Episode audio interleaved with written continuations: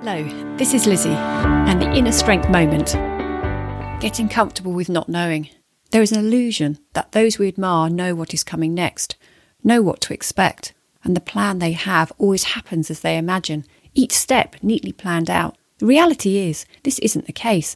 As people move roles and increase their responsibility, they too respond in the moment, just like us. The difference is they take a moment or two to recognise behaviour patterns, those that work well and need to evolve with the ever changing needs, and those they need to let go of as they are not relevant anymore, and start to create new patterns through working with what they can control and managing what they can't.